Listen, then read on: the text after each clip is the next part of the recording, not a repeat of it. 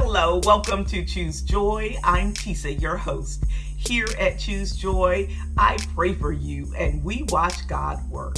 I love just lifting up simple prayers that seem to, to make such a big difference in this complex world. Today we have our first midweek meditation, and it comes from First Chronicles, the fourth chapter, verses 9 through 10, and it's commonly known as the prayer of Jabez. Just a few short words that were uttered, and God surely heard, listened, and granted.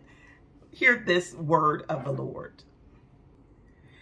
Jabez was more honorable than his brothers, and his mother called his name Jabez, saying, Because I bore him in pain.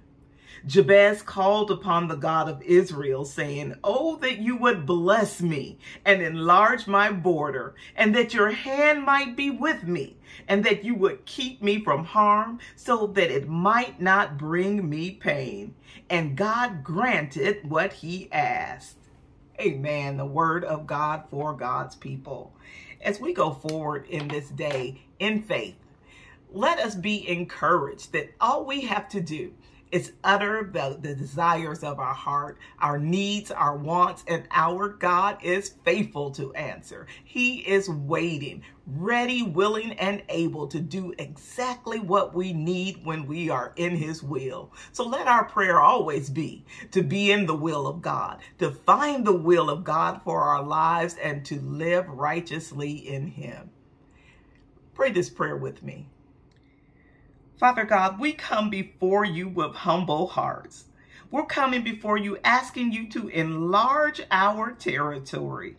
Increase our understanding of you, God. Increase the power of the Holy Spirit in our lives. Let the life we live impact friends, families, all of those that we might meet along this way. It's not us who lives, God, but Christ who lives in us.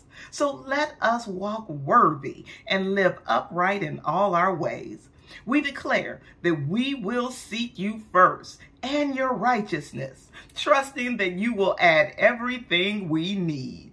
Thank you, God. Thank you for your faithfulness. It's in the name of Jesus that we pray. Amen.